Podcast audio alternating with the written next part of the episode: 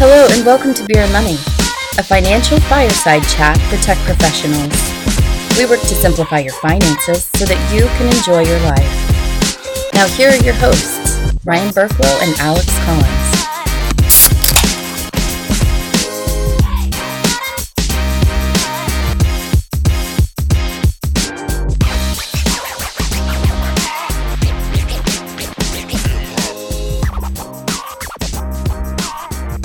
Hey, everybody, welcome back to Beer and Money, episode seven. I'm your host, Ryan Burklow, and allow me to introduce my co host, Alex. I love the Denver Broncos, Collins. Go Hawks. So, in past episodes, we have spoken into a uh, control the controllable conversation. And what we realized was we haven't shown the math as to why uh, we state that because, as we stated in our first podcast, this isn't the Ryan and Alex opinion show. We want to ground everything in academics and math and scholarship. So, what we thought we'd do today is uh, explain where we what we mean by control the controllables. And at a high level, walk you through some of the math and really show what we're talking about when we have some of these conversations. Essentially, prove that we're not talking about just the opinion of Alex and Ryan, and show some of the math behind it. So, a common conversation that many advisors have with their clients is is around rate of return, right? Like, where should I, what investment should I put my money into, and what is the return I'm going to get on my money? I would say that's probably the vast majority of conversations that folks have with their advisor. And it's an important conversation to have. You know, diversification, risk tolerance, it's an important conversation to have, but a conversation that is often not followed by that or maybe should go ahead of that is what is your savings rate? Well, not only that, Ryan, but rate of return is a snapshot in time, and the second that the market opens back up, whatever that rate of return number was is is now wrong. It's constantly changing, and it's really only relevant when we compare what the rate of return is to what we would have expected given the market conditions. So, what we're going to do is an exercise uh, where we're going to take twin brothers, if you will, and one brother is going to do one thing with his money, and another brother is going to do a different thing with his money. Can we call them Alex and Ryan? Sure. Ryan's the attractive one.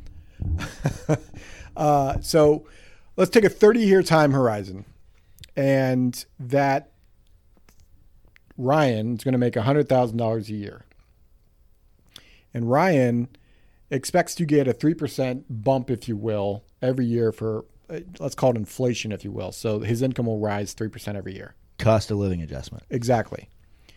Now, Ryan also chooses to, to save 5% of his income. So, what that means is in year one, $100,000 of income, he's going to get $5,000 in savings. Over that time horizon, over 30 years, if Ryan gets an after tax rate of return of 10%, way to go, Ryan. Yes, I'll be very happy. Ryan will be left with $1,180,311. To be clear, this is not a specific investment nor a recommendation. No, this is just an analysis. So 5%, 30 year time horizon, a little bit over $1 million. So I think a lot of us would be very excited about the rate of return aspect, and obviously $1.18 million doesn't suck. Sign me up right now. So now let's analyze what Ryan can control in this example, right? I've got an income coming in the door, we have inflation, we have a rate of return, and we have a savings. Savings definitely can be controlled. Agreed. To some extent, I think my income of $100,000 can be controlled with with me focusing on my job Sure. and fine tuning my skills and hopefully not being let of obvi- laid off. Obviously, I could be laid off. It's not a hundred percent guarantee that I can control it, but within reason, I can control a good chunk of that. Yeah, and yes, Can't control inflation rate. we don't have the ability to. They're, Right. I can't control whether or not I'm going to get 10% in the market. I don't think my advisor can necessarily guarantee or control me getting 10%. He might be able to mitigate some uh, mitigate some risk uh, and diversify me, make it an efficient portfolio, but he or she is not coming to me with a hey, I'm going to get you 10% guaranteed. hundred percent. So Alex, let's go to Alex version who decided to not take the same amount of risk in the market. He tended to focus on his savings rate. And so what he decides to do, again, Alex makes the same amount of money, $100,000 a year, same time horizon, everything stays the same except for two factors. He's saving 20%, so in year 1 that's $20,000. And in terms of risk, he didn't take as much risk in, in the portfolio. So we're going to give him a 3% rate of return after tax, which is quite a bit less than 10. Yeah, there's products out there that will come close to guaranteeing a three percent rate of return, perhaps not over a thirty year time horizon, but extremely safe rate of return to to assume. That number that he ends up with is $1,456,357. Woohoo! A bigger number than 1.18, I believe is what I got. Yeah, about twenty five percent more. So 25% more, a lot less risk. Now let's analyze could Alex control, like how much of control does he have inside of this? Well, I can control how much I'm saving, the 20%. The rate of return that we're assuming is based on inflation. So I'm getting inflationary rates of return. If we take a look at historical interest rates, interest rates are, for the most part, always been or very close to always been at least inflationary your real rate of return basically hovers around zero. Most of that's controllable or fairly close to it. Well, the interesting factor is I just took out the rate of return and made it zero. So pretend Alex just took the money and shoved it under his mattress, which would be kind of be weird, but stick with me here. It's a lumpy mattress. lumpy. Uh, the end result uh, over that uh, same 30 year time horizon, just not getting any return on the money, is $951,000 compared to 1.18. Like it's really not that far off. All you did was focus on what you can control, which is your savings rate.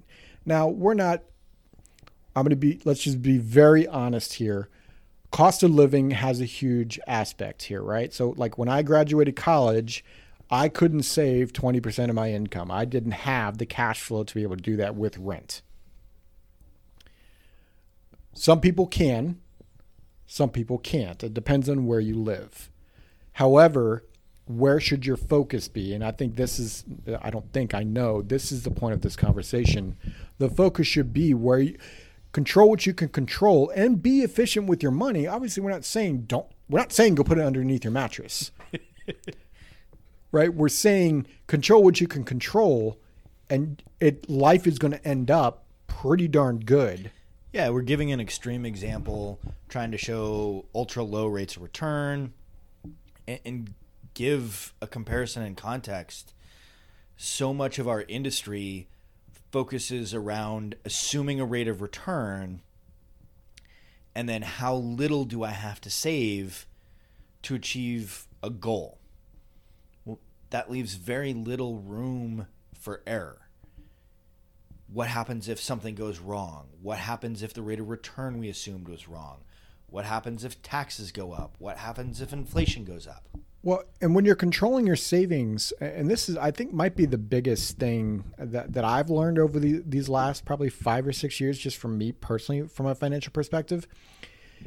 If I'm saving 20% of my income and the market goes to crap, the fact that I'm saving 20% of my income and that control piece allows me to continue to stay in the market. It, it's a it's a financial peace of mind. And I'm p- speaking for for me personally. I can just imagine myself, you know, 20 years from now, maybe going into some version of retirement, and if if that same year the market had like a 2008 it's a bad year to retire. It's a bad it's a bad year to retire, but if I've been saving 20% all along, I'm going to be much better off than if I was only saving 5% and chasing the return. 100%. So I'm not going to fret or stress over the rate of return aspect. I want to make sure it's efficient. But if I can focus on a 20% savings rate, man, that's just a huge load off my mind. Completely agree. And the example that we're not typically recommending that you know 30 year olds or 20 year olds you know put dollars into 100% of their money into uh, an inflation based rate of return let's let's make sure we're investing what's appropriate for you. And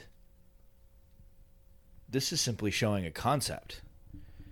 And that is that if we take risk off the table or virtually off the table that we can still achieve phenomenal results. And if we wind up adding back in a component of rate of return, and now we have some amount of liquidity, we've created and cultivated these phenomenal savings habits. It provides tremendous amount of flexibility because we don't know what the future holds.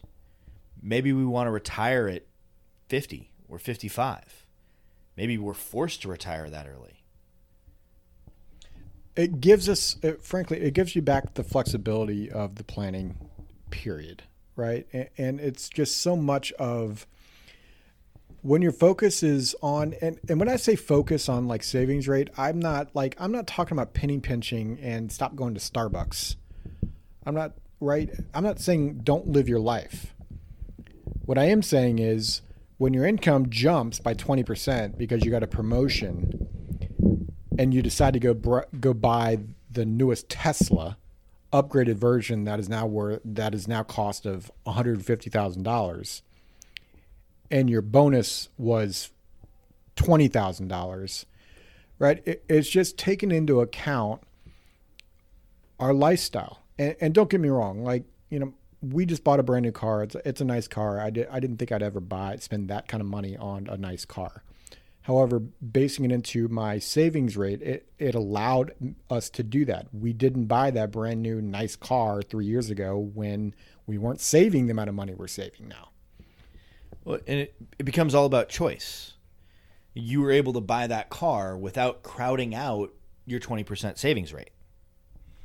Right once you have that those good habits of being able to save 20% of your savings, it opens up the world for what you can do with the rest of your dollars and provides a tremendous amount of flexibility because of the liquidity it provides and from the ability to, to change what you're doing periodically. And don't get me wrong, it gets difficult. Like between my wife and I, I'm the spender right? I'm the one that wants to go to Maui, and we've got an advisor here. His name is Ryan Jewell. He makes fun of me because I stay at the Ritz Carlton. Alex is now laughing as well at me because I spend money. I like spending staying at really nice resorts. You know, our next stop's going to be the Four Seasons. However, I'm saving 20%. Uh, I'm able to do that. Now, to be clear, I wasn't doing this 10 years ago and those were the wrong decisions. And it, it did put me in a couple of financial predicaments that I got out, luckily. But it's so much easier. Like, I don't have to stress over that financial concern anymore because I'm doing the right things rather than relying upon a rate of return that may or may not happen. Yeah. completely agree, and I'll, I'll echo your sentiment. In my family, I'm absolutely the spender as well. And for me, one of the tricks that I've I've taught myself, looking at how important savings rate is, is I've somewhat tricked myself into spending on savings. That that becomes one of the first things that I do is spend on saving. Yeah, and, and it's easier said than done. I mean, I don't know how it was for you, Alex, but it, it I definitely put my hand in the cookie jar a couple times because it, it, was a bigger amount of money that I was used to not having to spend, and uh, like, and the money was being spent on probably dumb things. My wife still to this day doesn't like me for certain things that I bought. I'm an avid memorabilia, sports memorabilia co- collector. I'm staring at my John Elway Super Bowl 32 MVP football that was signed by him. Like, probably wasn't my best decision to spend drop the money on that football at that time. And you, you just it, over time it becomes a habit like anything else. Uh, 21 days to a habit, right? Yeah, and the the goal here is just cultivating those good habits. For some people, it, they love spending money on cars. For other people, they love spending money on travel. the The trick and the goal is making sure that you're not keeping up with the Joneses in all aspects. That if you're able to get to the point of a twenty percent savings rate, great. As long as you keep that habit, wherever you put the rest of your dollars, you're good. Spend the rest right? And that's I think we said that in our episode one, if I'm not mistaken. If you're focusing on the right things, spend the rest of your money. Like we, that's the reason we're going to work. We want to enjoy it. Yeah, exactly. Enjoy. But we don't want to stress over it, and we don't want to put ourselves in a predicament where 20 years down the line we're looking at what we have in savings and we're like, uh, I'm not retiring anytime soon, or the the flexibility of what you want to do just became very very small. Hundred percent accurate there, Ryan. It, it's all about making sure that we have the the good savings habits. It, it doesn't matter, you know, how much we're spending on cars or homes or travel. It's the ability to save that twenty percent that's going to be a, a difference maker in people's lives. So those were the numbers in terms of proof, if you will, around why we talk into control the controllables, because in the end, that's all you can count on. And we'll post a couple graphics in the the notes. So if you guys have questions, feel free to check it out there. If you want to reach out to us and help dissect the numbers further, reach out to me. I'm the numbers guy. Yes. So as usual, have yourself a wonderful day. Cheers. This podcast is for informational purposes only and is not to be construed as tax, legal, or investment advice. Although the information has been gathered from sources believed to be reliable, please note that individual situations can vary. Therefore, the information should be only relied upon when coordinated with individual professional advice. Guest speakers and their firms are not affiliated with or endorsed by Park Avenue Securities, Guardian, or Qualified Financial Partners, and opinions stated by the landlord. Guardian, its subsidiaries, agents, and employees do not provide tax, legal, or accounting advice. Consult your tax, legal, or accounting professional regarding your individual situation. Ryan and Alex are registered representatives and financial advisors of Park Avenue Securities, LLC. Do, 3585 Maple Street, number 140, Ventura, California, 909-399-1100. Securities products and advisory services offered through Park Avenue Securities, member FINRA, SIPC. Financial representatives of Guardian Life Insurance Company of America, New York, New York. Park Avenue Securities is an indirect wholly owned subsidiary of Guardian. Quantified Financial Partners is not an affiliate or subsidiary of Park Avenue Securities or Guardian. All investments and investment strategies contain risk and may lose value. Number 2019-83241, expiration 07-2021.